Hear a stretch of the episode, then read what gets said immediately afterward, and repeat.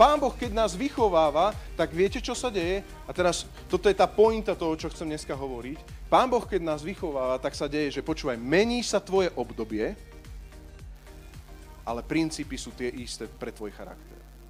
Ešte raz, mení sa, si väzeň, si uh, otrok, si stále ešte nie si na egyptskom dvore, ale princípy sú, princípy sú tie isté. Hospodin je, počúvaj, verný znova uprostred toho obdobia, znova žehna, čo robíš, dáva priazeň a znova ti dáva to, že ty zvládaš celé to prostredie, v ktorom si.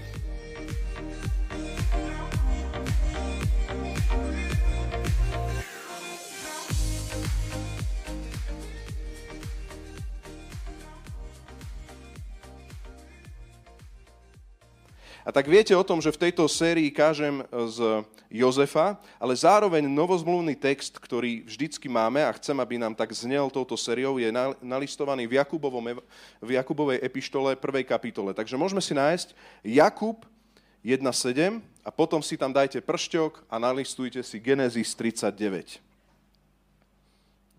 A ja som dneskajšiu tému nazval obdobia, ktoré ťa okresávajú obdobia, ktoré nás okresávajú. Takže Jakub 1.1.7 sa píše. Bratia moji, majte z toho iba, majte z toho iba radosť, keď prídu na vás rozličné skúšky, a dá sa preložiť aj pokušenia. Veď viete, ak sa vaša viera osvedčí, vedie to, čítajte so mnou, verš 3, k, môžeme spolu? Ste tam? Tak skúsme. Čiže dneska tým, že není tu zvukár, tak nám ani nepôjde premietaná Biblia asi. Takže, aby sme toto vedeli. Čiže verš 3, skúste si to nájsť. Veď viete, že ak sa vaša viera osvedčí, vedie to k... Vedie to k... Á, sme tu. Dobre. Hneď sa mi ľahšie káže ľudia. Dobre, aj mňa počasie dneska uspáva. Poďme ďalej. Verš 4. A vytrvalosť nech je završená skutkami, aby sme boli dokonalí, bezúhonní a bez akéhokoľvek nedostatku. Ak sa však niekomu z vás nedostáva múdrosti, nech prosí Boha, ktorý dáva štedro a bez výčitiek a dostane ju. Nech, va, nech však prosí s vierou bez akéhokoľvek pochybovania, lebo kto pochybuje, podobá sa morskej vlne, hnanej a zmietanej vetrom. Taký človek nech si nemyslí, že dostane niečo od pána. Je to muž vnútorne rozpoltený a nestály vo všetkom svojom počínaní. Bratia moji, majte z toho iba radosť, keď prídu na vás ťažké obdobia.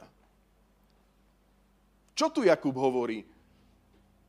Čo Jakub hovorí? Prečo sa máme radovať? Prečo sa máme tešiť možno aj skoro na rizik, ktoré máme? Prečo sa máme tešiť z toho, že, že možno máme tú chorobu a pandémiu, ktorú nevieme zastaviť? A tu jasne hovorí Jakub, keď prídu na vás, pretože viete, že ak sa vaša viera osvedčí, vedie to k vytrvalosti. Chcem ti povedať, že ak neprejdeme v živote cez ťažké situácie, nemôžeme zrieť. Nemôžeme sa meniť, nemôžeme byť pevnejší, nemôžeme byť iní, ako sme boli v, našom, v našich detských rokoch. Mám hneď na zreteli ľudí, ktorí, možno malé deti, ktoré, ktoré možno zažili tragédiu v rodine. Predstav si, vykresli si takýto príbeh kde mamina možno zomrela a dieťa mohlo mať 13 rokov a otec mal problémy v tom, že musel ťažko pracovať a chodil na celo, celodenné veci, na celodenné fúšky a, a dieťa a deti boli same doma. A potom sa rozprávaš, keď to dieťa má 18 rokov a povieš si človeče, tento človek je zrelý, ako keby to bol 30-ročný. Dokáže si naprať, dokáže navariť, dokáže upratať, dokáže sa starať o domácnosť, dokáže sa pritom učiť, dokáže uchopiť tento život. A celé je to preto, pretože prešiel ťažkými vecami v živote. Priatelia, pokým neprídu ťažké veci v živote, tak nedokáže ani ten majster hrnčiar okresávať tú hlinu. On musí zatlačiť do tej hliny. A vieme o tom, že my sme ako keby taká hrúda hliny v hrnčiarových rukách. Takto sme hovorili aj minulú kázeň.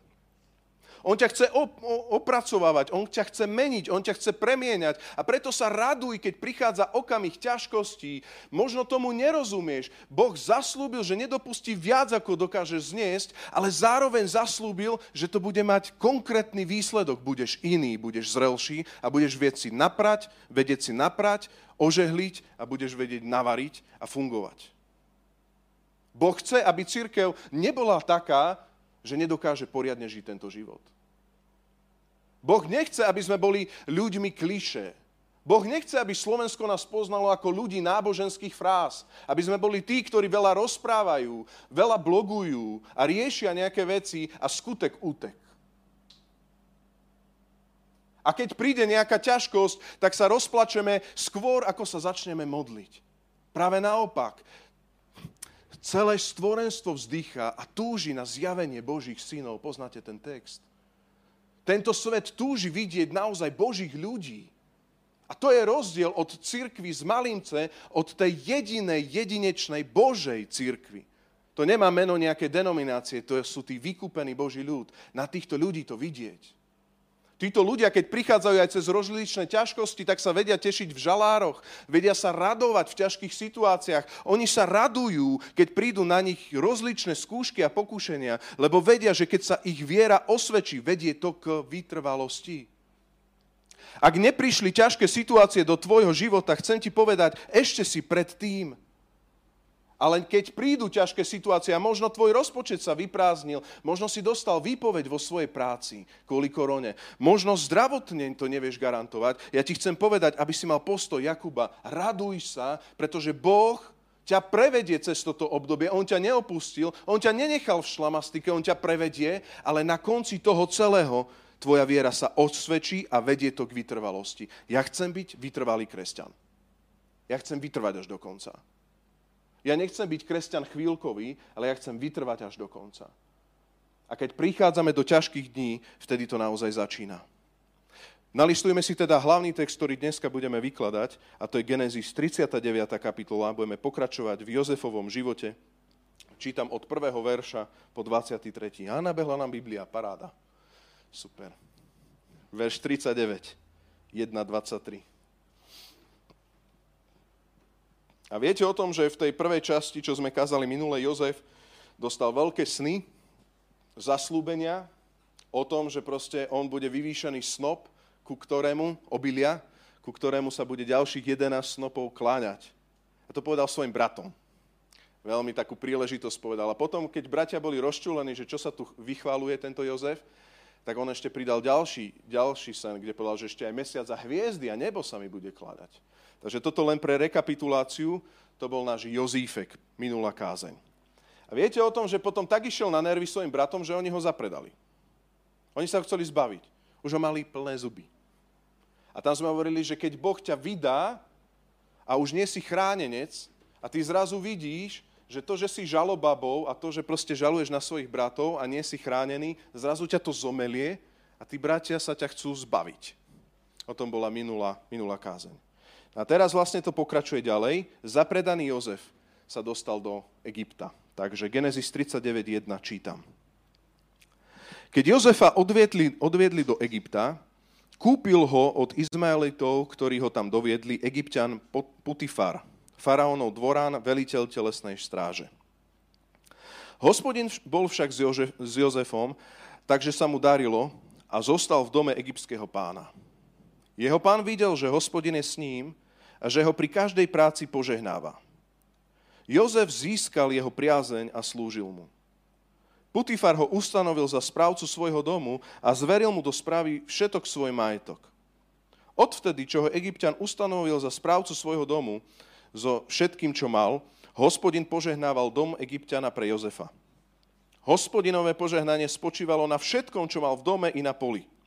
Všetko, čo mal, zveril teda Jozefovi a okrem chleba, ktorý jedával, nestaral sa o nič. Jozef bol pekne urastený a mal krásny vzhľad. Po týchto udalostiach sa žena jeho pána zahľadela do Jozefových očí a naliehala na ňo. Ľahni si ku mne. On však odoprel a žene svojho pána povedal, pozri, kým som tu ja, môj pán sa v dome o nič nestará, lebo všetok svoj majetok zveril mne. V tomto dome ma nikto neprevyšuje. Pán si okrem teba nič nevyhradil pre seba, lebo ty si jeho žena. Ako by som teda mohol spáchať takú veľkú neprávosť a zrešiť proti Bohu? Hoci denodene Jozefa nahovárala, neposlúchol ju, aby si k nej ľahol a bol s ňou. Keď však jedného dňa prišiel konať svoju obvyklú prácu z domácich, nebol nikto doma. Ona ho chytila za plášť a povedala, lahni si ku mne. On jej však nechal pláž v ruke, vybehol von a utiekol. Keď videla, že jej nechal pláž v ruke a utiekol von, zavolala služobníctvo a povedala, pozrite, doviedli nám Hebreja, aby nás obra- uh, obrátil na posmech. Prišiel a chcel si ku mne ľahnúť, preto som začala kričať. Keď počul, že zvyšujem hlas, nechal pri mne svoj plášť, vybehol a ušiel. Ona nechala ležať jeho plášť pri sebe, kým pán neprišiel domov. A jemu povedala to isté. Hebrejský sluha, ktorého si k nám priviedol, prišiel si uh, zo mňa urobiť posmech. Keď som začala kričať, nechal svoj pláž pri mne a ušiel. Keď Jozefov pán počul slova svojej ženy, ktorá ho presviečala, ako vravím, toto mi urobil tvoj otrok, náramne sa rozhneval. Jozefa dal chytiť a, v, a v, vrhnúť do žalára medzi kráľovských väzňov. Tak sa Jozef ocitol v žalári. Hospodin bol však s Jozefom. Môžeme to spolu povedať? Hospodin bol však s Jozefom. Zľutoval sa nad ním a u správcu žalára vzbudil k nemu náklonnosť. Správca žalára ustanovil Jozefa za dozorcu nad všetkými väzňami, čo boli v žalári. Jozef dohliadol na všetko, čo sa tam malo urobiť. Správca žalára nedohliadal na nič, čo mu zveril, lebo hospodin bol s Jozefom, s úspechom sprevádzal všetko jeho úsilie. Keď prichádzajú rozličné obdobia do tvojho života, sú to miesta a veci, ktoré majú ako keby prečisťovať tvoj život. Predstavte si príliv a odliv oceánu. Alebo nejakej rieky. Predstavte si prúd nejakej rieky. A zoberte nejaký kameň, ktorý je neokresaný, čo sme minule kázali tú hrudu ega, a ponorte ten kameň tam, kde tento prúd naráža. Príliv a odliv. A pozrite sa, o niekoľko rokov, možno aj o 10 rokov, ja neviem, za nejaký čas, čo sa s tým kameňom dá urobiť. A to sú presne tie kamene, ktoré keď ste pri mori, tak zbierate domov, lebo sú krásne. To sú tie ploskáče, ktorými hádžete žabky, pretože sú tak, tak tie hrany sú vlastne orezané, že vlastne je to ploché a pekne to gulaté a dokáže to pekne rásť. Keď prichádza príliv a odliv, keď prichádza jedno obdobie za iným obdobím, keď prichádzajú rozličné skúšky, veci a obdobia do tvojho života, je to preto, aby tvoja hruda ega, aby ty ako kameň, ten živý kameň, si bol okresávaný na Boží obraz.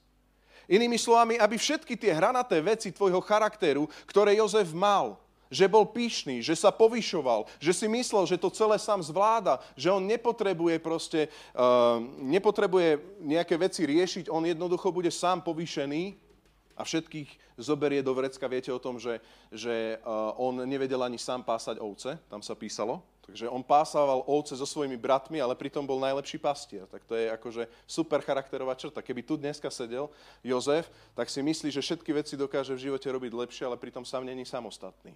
Taký, taký ten tínedžerský rozmer 17-ročného Jozefa. Písmo tam dokonca hovorí, že Jozef mal tých 17 rokov, takže takých požehnaných 17 rokov. A my vieme o tom, že tie sny pochádzali od Boha. Že Boh vložil do Jozefa veci, ktoré boli jedinečného charakteru, aby priniesol v období, v období hladomoru jedlo a potravu pre celý jeho národ. Toto je to, čo my môžeme vidieť v Jozefovom sne, pretože my v písme už vidíme celý Jozefov život. Takže my už môžeme pochopiť a chápať, o čo tam v skutku šlo. Ale na začiatku si všimnite, že Jozef neprišiel spravovať Egypt. Že Ježiš, že Ježiš, že Boh neposlal Jozefa nejakým spôsobom hneď na tie miesta zaslúbení, kam sa mal dostať. Ale najskôr musel vedieť spravovať ťažké situácie a prišiel príliv obdobia z otroctva, kedy sám bol sluhom. Prišlo obdobie, kedy jednoducho bol Putifarov otrok. Nebol pravá ruka faraóna.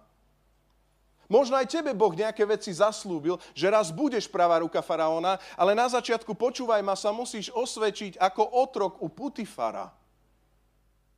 A potom, potrebu, potom vidíme, že prišlo ďalšie obdobie. Vidíte o tom, že zrazu bol vo vezení. Ani to nemá nič spoločné s Egyptom, že?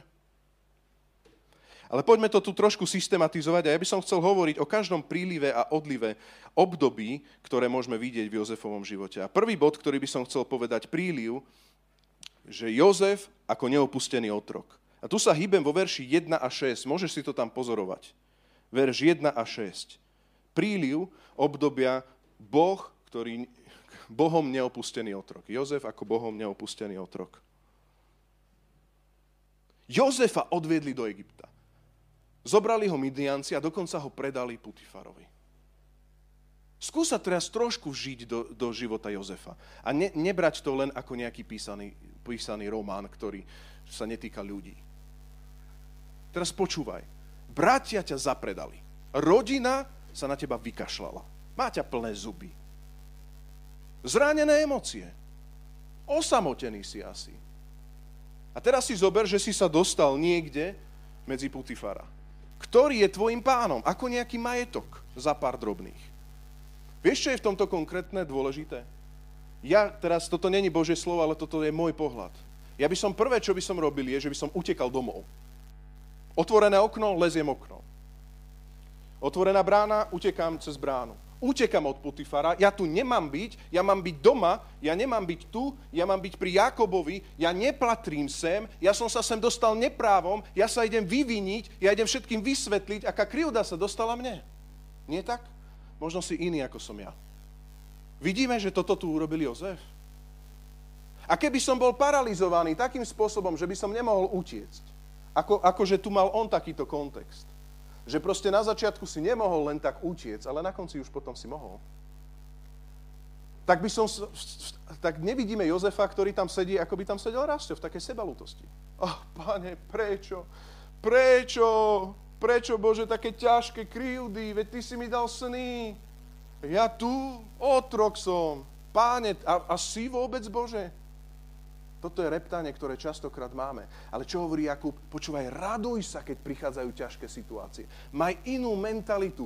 Uchop to obdobie, ktoré máš. Nie je to cieľová destinácia, pre ktorú ťa Boh stvoril. Nie je to to, čo ti zaslúbil v tom sne. Není to tam, kde ťa chce dostať. Ale áno, prechádzaš prvým prílivom, aby si bol krásne, ploský, okrúhly, živý kameň na Božiu slavu.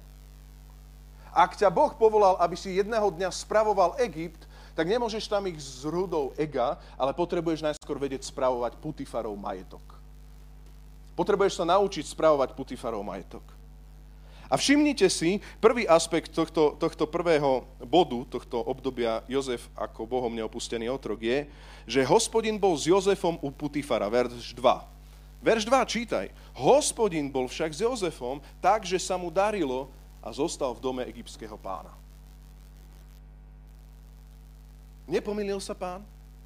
Nepomýlil sa coach s veľkým K? Nemal coach vytiahnuť z tohto otroctva Putifara Jozefa preč? Ako je možné, že uprostred ťažkého, ťažkých, uh, ťažkého kontextu tam Boh zotrváva a žehná ho uprostred toho prostredia? Počúvaj, keď si niekedy v ťažkých situáciách neznamená to, počúvaj, hneď, že ma, je Božia vola, aby si ušiel stadiaľ preč. Ani zlato, ktoré je prepálené v ohni, nemá víziu, že proste obíde pec, lebo sa neprečistí. Všimni si, že Boh nebol mimo Putifarov dom, mimo toto otroctvo, ale bol priamo v tomto otroctve s Jozefom. Možno sa ti nedarí nájsť práca, možno máš zlý kolektív v práci.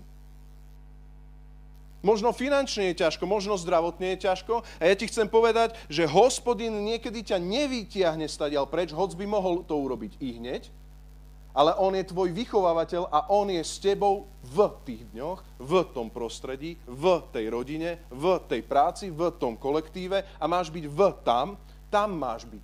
Máš byť tam.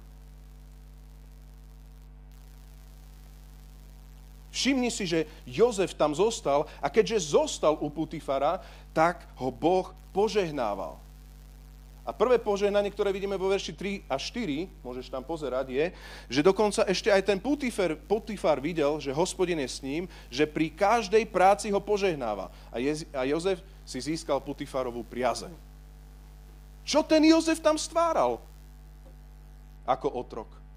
No hádam len, Jozef ne, nezačal slúžiť tomu Putifarovi, že? A všetci takí tí rebeli, to, to snad, nie, však hádam, to je rezignácia. Nie, pozrite si, Boží muž, ktorý dosiahol všetkých tých Božích povolaní, uchopil otroctvo tak, že bol dobrý služobník Putifara. Môžeme to spolu povedať? Dobrý služobník Putifara. Si dobrý zamestnanec, si dobrý študent, si dobrý, ja neviem, pracovník, si dobrý v rodine, si dobrý tam, kde si, si dobrý tam, kde ti krivdia, si naozaj správny, si tak správny, že hospodin ťa tak žehná, že tvoj na- nadriadený, nadriadený Putifar si ťa obľúbi. A povie, človeče, raste, to je taký, Všetci vedia, že on bol Hebrej. Však potom to vyťahla jeho, jeho žena, Putifarová žena, že je Hebrej a je tu sprísahania. Všetci to vedeli, ale zrazu mu to bolo jedno, že je kresťan. On je, akože dobre, že iného Boha on uznáva, ale proste hospodin je s ním. Boh je s ním. Prečo? Lebo je dobrý otrok. A tak si všimnite, že Jozef bol tak verný služobník, že proste Putifer vo verši 4 mu zveril celý svoj majetok Putifar ho ustanovil za správcu svojho domu a zveril mu do správy všetok svoj majetok. A hospodin žehnal, potom aj ďalej vidíš v ďalšom verši 5, že hospodin požehnával dom Egyptiana pre Jozefa. Priatelia, ako viem, či som splnil nejakú lekciu?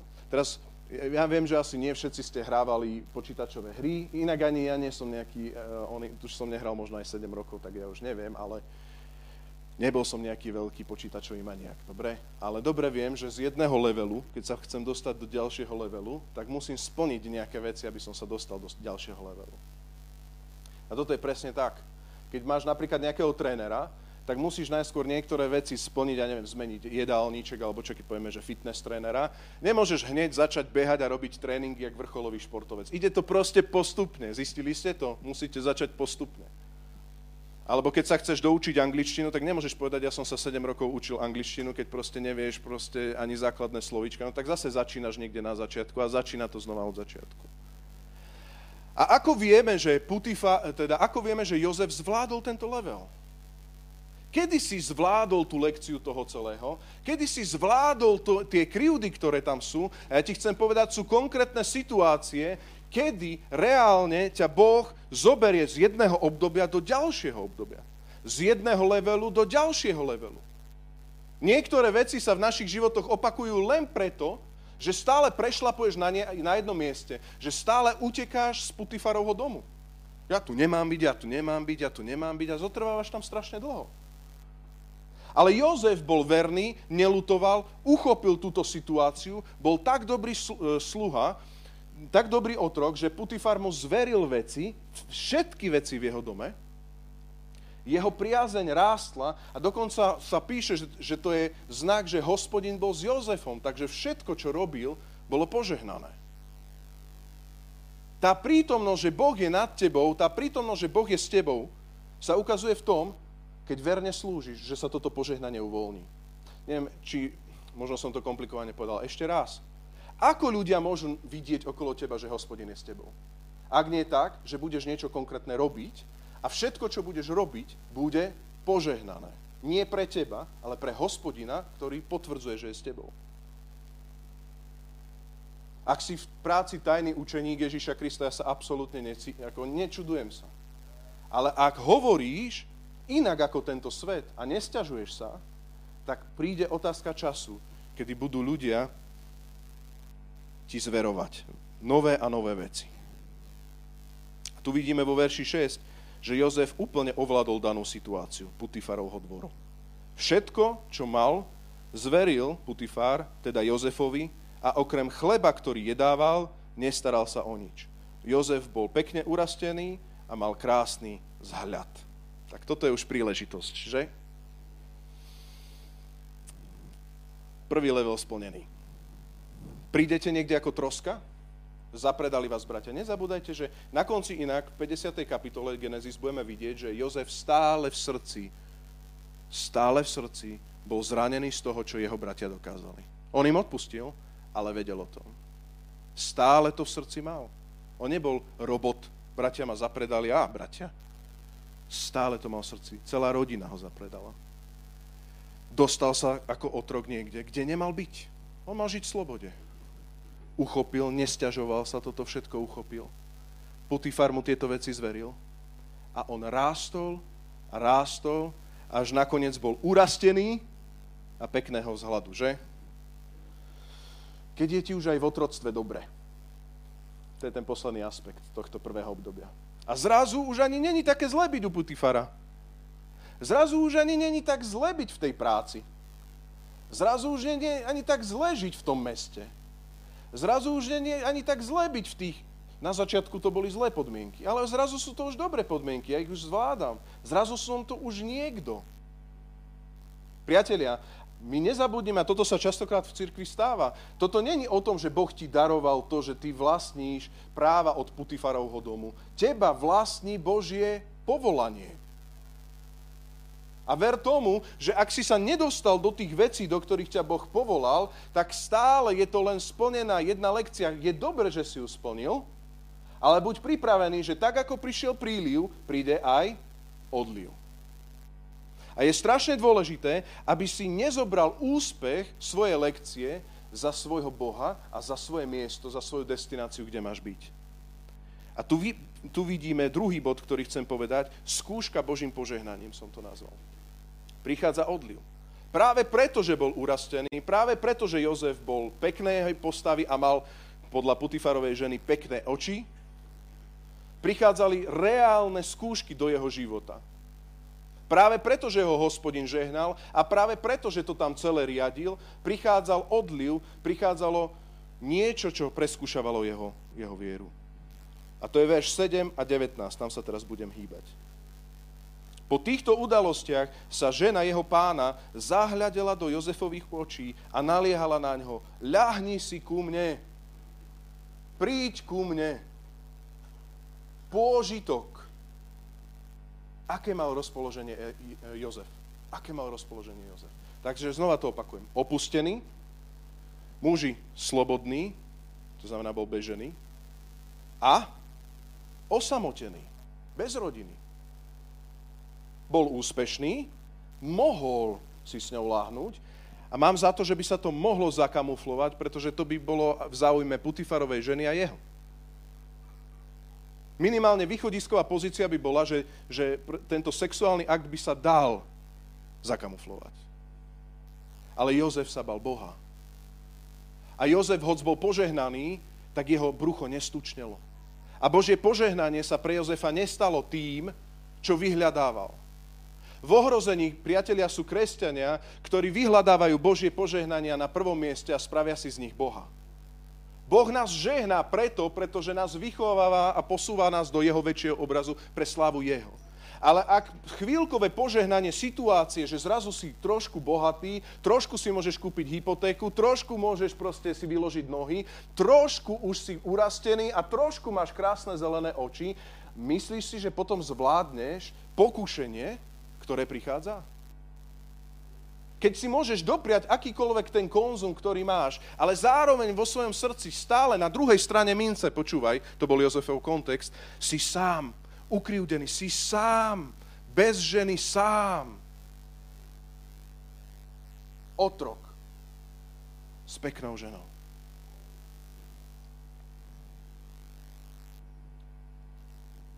V 1. Korinským 10, 12, 14 sa píše, a tak ten, kto si myslí, že stojí, nech si dáva pozor, aby nepadol. Skúška, ktorá na vás doľahla, je len ľudská, Boh je však verný. On nedopustí, aby ste boli skúšaní nad svoje sily, ale so skúškou dá aj východisko, aby ste ju zvládli niesť. Preto, moji milovaní, stránte sa modlárstva. To je nenápadný verš, ktorý je priamo v tejto stati. Preto, moji milovaní, stránte sa modlárstva. Ja som počul, neviem, neviem teraz, že kto je ten človek, ale taký jeden rozhovor som počul a pýtali sa ho, že, že prečo si myslí, že ľudia stále musia mať nové a nové a lepšie a lepšie auto. A tak vysvetloval a podal jednu zaujímavú myšlienku tento človek. Pretože ľudia sa nevedia nabažiť konzumu. Nevedia sa nabažiť konzumu. A tak preto máme auto za 200 tisíc eur. Ako, ako, ako, ako sa dostane ten človek, že si chce kúpiť auto za 200 tisíc eur, hej? Ja nie som za to, aby sme jazdili na Trabante, teraz ma rozumej dobre.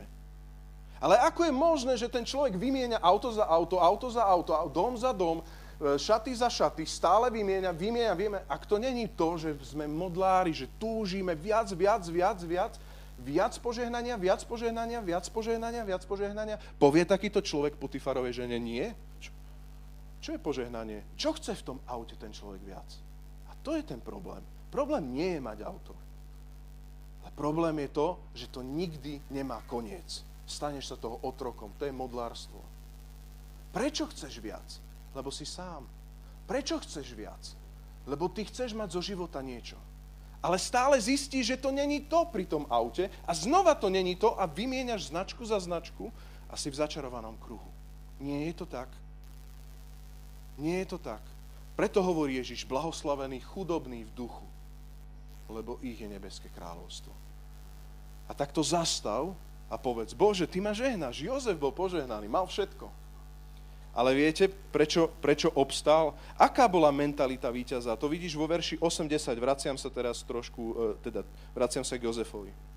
A on prišiel a odoprel a žene svojho pána povedal, počúvajte, čo povedal. Pozri, kým som tu ja, môj pán sa v dome o nič nestaral, lebo všetok majetok zveril mne. V tomto dome ma nikto neprevyšuje. Pán si okrem teba nič nevyhradil pre seba, lebo ty si jeho žena. Ako by som teda mohol spáchať takú veľkú neprávosť a zhrešiť proti Bohu? V tomto 9. verši vidíme dve aspekty pri mentalite víťaza. To není lotéria, že zvládol to Jozef, pokušenie. Ani, ani ja by som nezvládol pokušenie, pokým by som nebol poriadne zakorenený v pánovi. Ty, čo stojíš, daj pozor, aby si nepadol. A čo sú tie veci, ktoré vidíme v tom verši 8 a 9? Prvá vec je, počúvaj, spokojnosť. Jozef bol spokojný. Môžeme to spolu povedať? Spokojnosť. Spokojnosť. Si spokojný tam, kde si, alebo stále chceš niečo viac? Veľkým ziskom je zbožnosť spojená so spokojnosťou. Poznáte ten text. Spokojný si, veď on povedal, že veď v tomto dome ma nikto neprevyšuje, pán mi okrem teba nič nedal, ja mám všetko, čo ja potrebujem ešte aj teba k tomu? Však ja mám všetko, dobre, nemám teba, ty si jeho žena, ale ja som spokojný s tým, čo mám.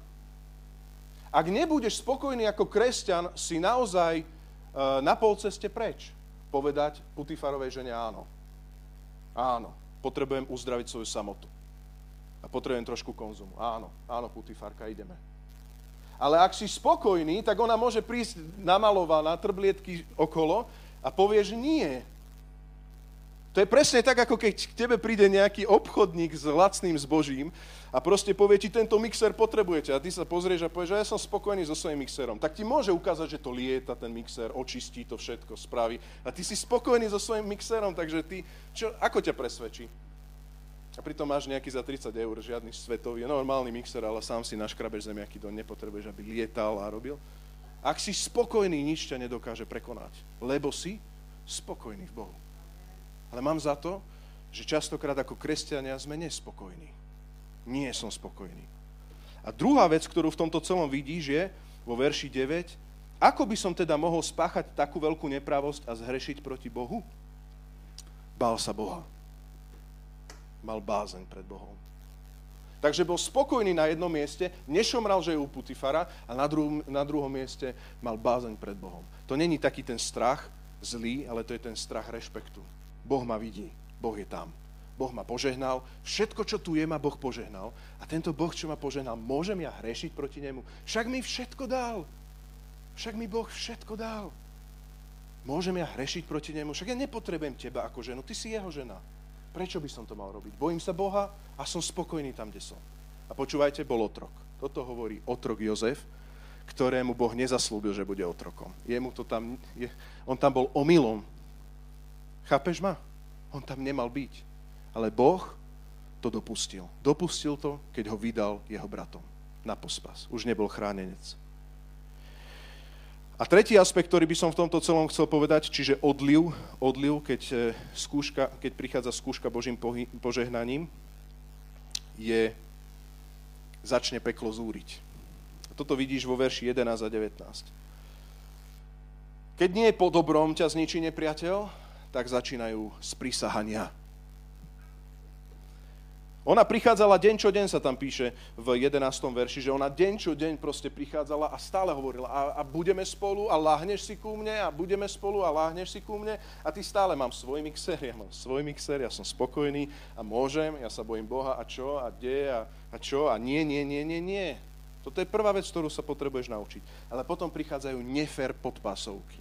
Začína peklo zúriť a prichádza ona, ktorá prichádza vo verši 12, chytila ho za plášť a povedala, lahni si ku mne. On jej však nechal plášť v ruke, vybehol von a utiekol. Keď videla, že jej nechal plášť v ruke a utiekol, zavolala služobníctvo a povedala, pozrite, doviedol li nám Hebreja, aby nás obrátil na posmech. To znamená, čo sa tu stalo? Ja som, ja som myslel, že problém je vždycky to, že existujú znásilnenia mužov, voči ženám, ale písmo nám hovorí, že existuje to aj naopak. A teraz tu je niečo, že zdrapí Jozefa, lahni si ku mne, keď, keď nechceš sám a nepresvedčím ťa, keď nie argumentmi, tak silou ťa ubijem. Kresťan, silou ťa ubijem do týchto vecí.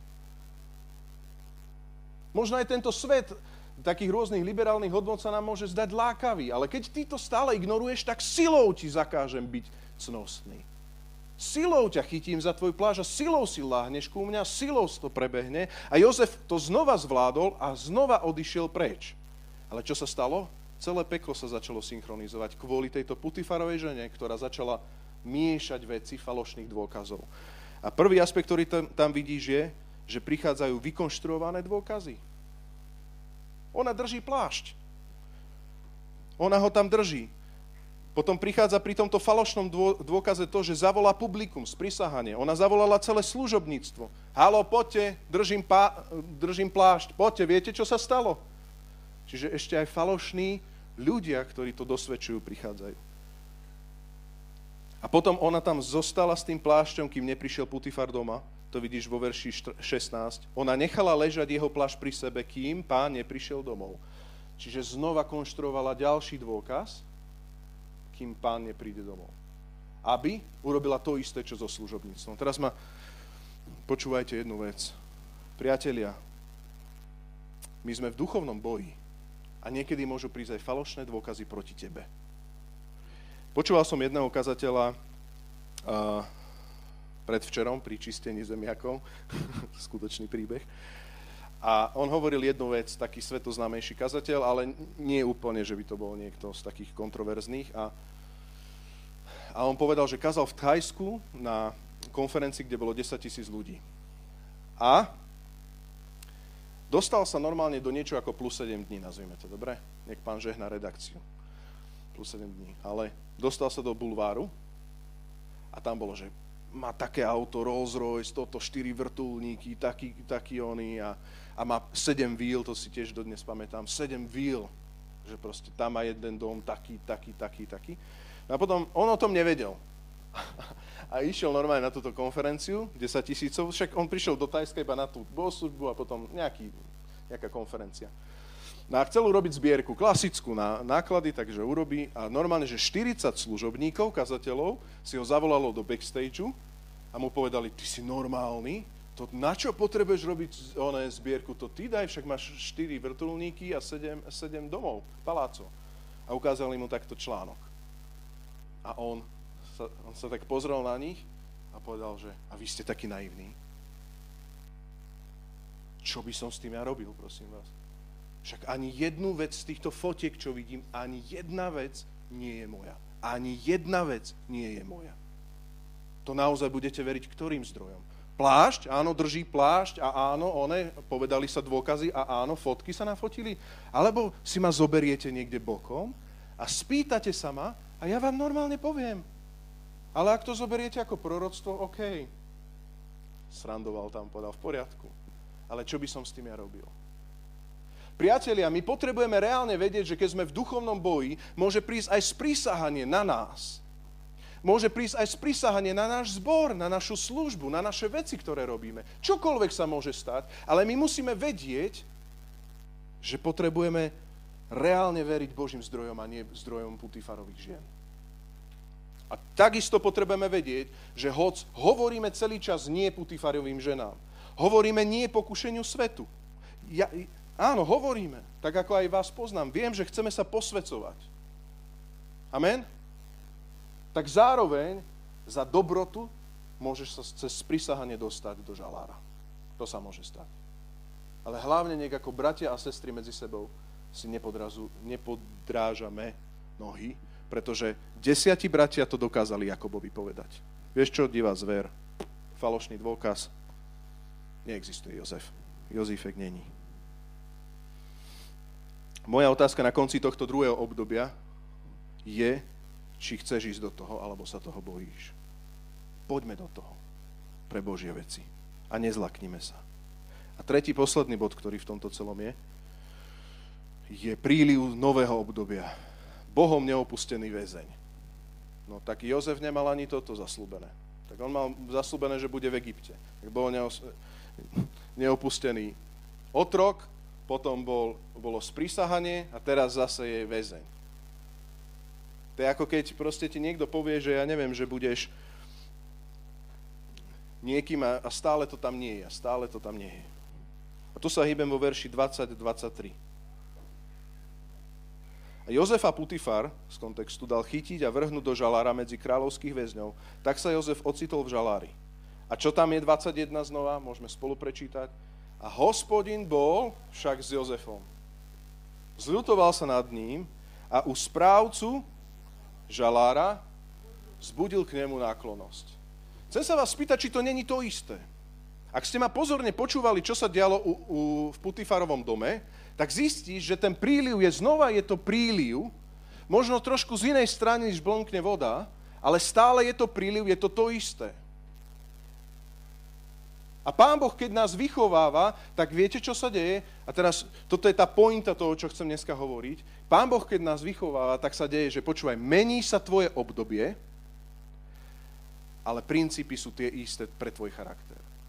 Ešte raz, mení sa, si väzeň, si uh, otrok, si stále ešte nie si na egyptskom dvore, ale princípy sú, princípy sú tie isté. Hospodin je, počúvaj, verný znova uprostred toho obdobia, znova žehná, čo robíš, dáva priazeň a znova ti dáva to, že ty zvládáš celé to prostredie, v ktorom si. A tuto sa to presne dialo. On sa stal väzňom a zrazu žalárnik ho mal rád, verš 21. Zľutoval sa nad ním žalárnik a povedal, Jozef, ty si môj obľúbený. A čo sa zase stalo? Žalárnik mu e, zveril, verš 22, a ustanovil ho dozo, za dozorcu nad všetkými väzňami. To znamená, že mu zveril znova všetko. Putifar mu zveril celý majetok a žalárnik mu zveril všetkých väzňov. Čo to je s tým Jozefom? Prečo sa to stalo? To je nejaký zázračný človek, ten Jozef. Nie? Nejaký zázračný človek, ten Jozef. Pretože či je vo vezení, či je, či je proste... Uh, zotročený, stále ho Boh tak žehna, že to celé mu, mu je zverené. Čím je špeciálny? A ti chcem povedať, špeciálny je tým, že hospodin je s ním. Špeciálny je, že hospodin je s ním. A chcem sa spýtať, je toto už badať na tvojom charaktere? Alebo je tam sebalútosť, prečo som u Putifara, prečo som vo vezení, prečo sa za to, ja mám byť v Egypte a, ja to, a reptanie. A toto ja mám a ja, ja som toto ešte mal. Alebo je to také, že je jasné, že hospodin je s tebou. A ty si, tak by som povedal, zbalil si do tašky Putifara, zvládol si level číslo 1, zbalil si do tašky pokušenie, odliv, zbalil si do tašky väzenie. Ty vlastne máš zverených všetkých väzňov. Aj to väzenie zrazu není také ťažké. Boh to pre teba má. Počúvaj, ty môžeš zbaliť do tašky, môžeš zvládnuť svoju prácu v dobrom slova zmysle. Pre požehnanie tej práce. Nezabudni, že Putifar bol nakoniec požehnaný pre Jozefa. Alebo môžeš byť trňom boku. Ja tu nemám byť, ja tu nie som, Boh ma nestvoril preto a na čo by som tu bol a na čo a kde a domov a utekám. Dokonalý coach je uprostred toho obdobia, kde sa nachádzaš. Akú máš mentalitu? Spokojnosť a bohabojnosť bola mentalita Jozefa. Tak na záver by som chcel možno povedať pár myšlienok. Skôr takých rečníckých otázok. Čo prinieslo Jozefovi jeho vernosť voči, čo priniesla Jozefovi jeho vernosť voči Bohu? Zamysli sa. Čo priniesla Jozefovi jeho vernosť voči Bohu? Božie požehnanie. A čo prinieslo Jozefovi Božie požehnanie? Horšie a horšie podmienky. Zhoršila sa situácia. A toto je výchova, ktorá nás nerozmaznáva. Toto je výchova, ktorá obrusuje ten hranatý kamienok na krásny kamienok. Hospodin mal s Jozefom obrovský jedinečný plán. Nemohol mu ho však zveriť i hneď, aby ho to nezabilo. Jozefov prístup a princíp života sa mal utvrdzovať v rozličných životných podmienkach, kontextoch či obdobiach. Tvoj prístup života tvoj splnený level sa, sa reálne splní či bohatstvo, či chudoba, či ťažko, či ľahko, či smrťou, či životom, či napravo, či naľavo, či v tomto, či v tomto. Stále som správny. Stále to uchopujem. Jozefov prístup a princíp života sa mal utvrdzovať v rozličných životných podmienkach, kontextoch či obdobiach. Životný prístup, charakter sa osvedčuje, keď je super ale aj keď je ťažko, keď je úspešne, aj keď je katastrofálne. V každom období platia tie isté princípy života voči Bohu totiž. V každom období platia tie isté princípy života voči Bohu. Neprejdeš ťažkými skúškami, tvoja viera sa neosvedčí. Tvoja viera sa neosvedčí podľa Jakuba, nevytrváš. Raduj sa, keď prichádzajú ťažké situácie. Buď ich už tvoj charakter obsahuje tie vlastnosti, ktoré Pán Boh má pre teba, kde ťa povolal, buď to už tvoj charakter obsahuje, alebo nie, tento krst ohňom a je to ešte pre tebou. Buď ťa už vyformoval na tú nádobu, alebo ťa ešte bude formovať. Buď si už prešiel tým levelom, alebo nie. A tu vidíme, nezabudni na Jozefové vzorce. Vernosť voči hospodinovi, neľutuje sa, neopustil sa, uchopil danú situáciu, usilovne pracuje, neuteká z domu, nerobí anarchiu, nerobí rebeliu, neobhajuje sa, ale uchopuje to všetko a je spokojný, že ho hospodin žehná a touto spokojnosťou dokáže obstať, aj keď prichádza ten deň pokušenia na ňo. A povie, viete čo, nie, ja sa bojím Boha, ja to zvládam. A jeho vízia je žiť a uchopiť všetko, čo príde. Nie rebelie, obhajoba a pomsta Pritom sám sa musel vysporadovať so zraneniami v srdci. Nikdy nič nevyčítal hospodinovi. A takýto Jozef, okresaný, sa dostával v ťahu na bránu do Egypta, aby mohol byť Boží nástroj vedľa faraóna. Aby to nebolo ego vedľa faraóna. Aby to nebol Hebrej len, ktorý není Boží vedľa faraóna. Beda tomu, keby tam hneď sa ten človek dostal namyslený Jozef. Ale Boh ho zmenil, okresal a takto sa tam dostal potom Jozef. Môžem poprosiť chvály, ak môžem poprosiť?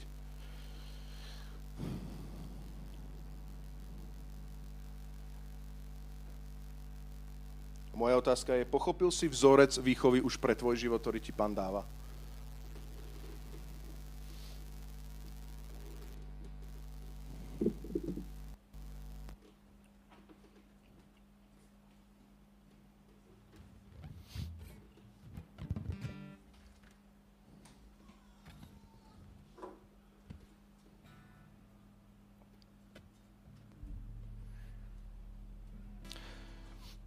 Židom 12, 5, 13 hovorí, Syn môj, nepohrdaj pánovou výchovou, ani neklesaj, keď ťa karha.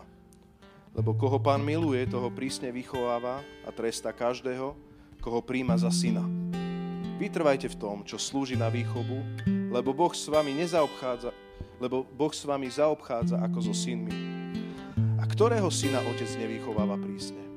Ste bez takéto výchovy, akú podstupu, podstupujú všetci, potom nie ste jeho synovia, ale ste ako nemanželské deti. Veď aj naši telesní otcovia boli prísnymi vychovávateľmi a vážili sme si ich. Vary sa nepodriadujeme o mnoho viac otcovi duchov, aby sme mali život. Otcovia nás krátky čas vychovávali prísne a tak, ako sa im to videlo za dobré. No on nás vychováva pre naše dobro. Nás vychováva pre naše dobro, aby sme mali účasť na jeho svetosti. Pravda, nejaká prísna výchova v tej chvíli sa nezdá radosná, ale trpká. Neskôr však prináša ovocie pokoja a spravodlivosti tým, ktorých vycvičila. Preto vzprúšte ochabnuté ruky a podlomené kolená a vaše nohy nech kráčajú po priamých chodníkoch, aby sa to, čo je chromé, úplne nevyklobilo, ale skôr uzdravilo. Môžeme povstať? A ja by som bol rád, keby sme teraz v modlitbe tam, kde si odovzdal svoje obdobie Bohu. By si odovzdal to, čo teraz žiješ Bohu. Možno si teraz ako otrok, sluha, možno si vo vezení. Možno si práve, že veľmi, veľmi požehnaný a sú putifarové ženy, ktoré ťa chcú zvádzať. Ja neviem, v ktorom období si, ale ak nie si ešte v tom zaslúbení, ktoré Boh pre teba má, uchop to obdobie, kde si nezutekaj a príjmi výchovu pána. Príjmi výchovu pána, aby ťa okresal Pozdvihni podlomené kolena a ochabnuté ruky. Posilni, posilni a kráčaj po priamých chodníkoch. Pane Ježišu Kriste, ja sa modlím za každého človeka, ktorý možno sa nachádza v práci, ktorá mu nedáva veľa odpovedí, aby naozaj mohol tam pevne stáť môj brat a sestra a mohol to uchopiť a byť požehnaný a požehnaním pre jeho okolie. Modlím sa pre ľudí, ktorí možno sú v ťažkých rodinných situáciách Modlím sa, aby reálne prešli týmto obdobím silnejší, okresanejší, aby, aby uh, ostré hrany boli zbrúsenejšie, pane, pre ten veľký zámer, ktorý máš s týmito rodinami, pane. Modlím sa, pane Ježišu, pre náš zbor, aby si aj nás okresával, aby sme ako zbor dorástli do všetkých tých zaslúbení, ktoré máš vo svojom čase. Ale aby sme tam zas- došli, Pane Ježišu, do tých zaslúbení nie vo vlastnom egu, nie vo vlastných výkladoch tvojich vízií, ale aby sme tam boli ako tvoji. Tvoji, pane. Tak ako Jozef bol pravou rukou pri faraónovi, úplne tebe oddaný ako tvoj služobník. Tvoj služobník.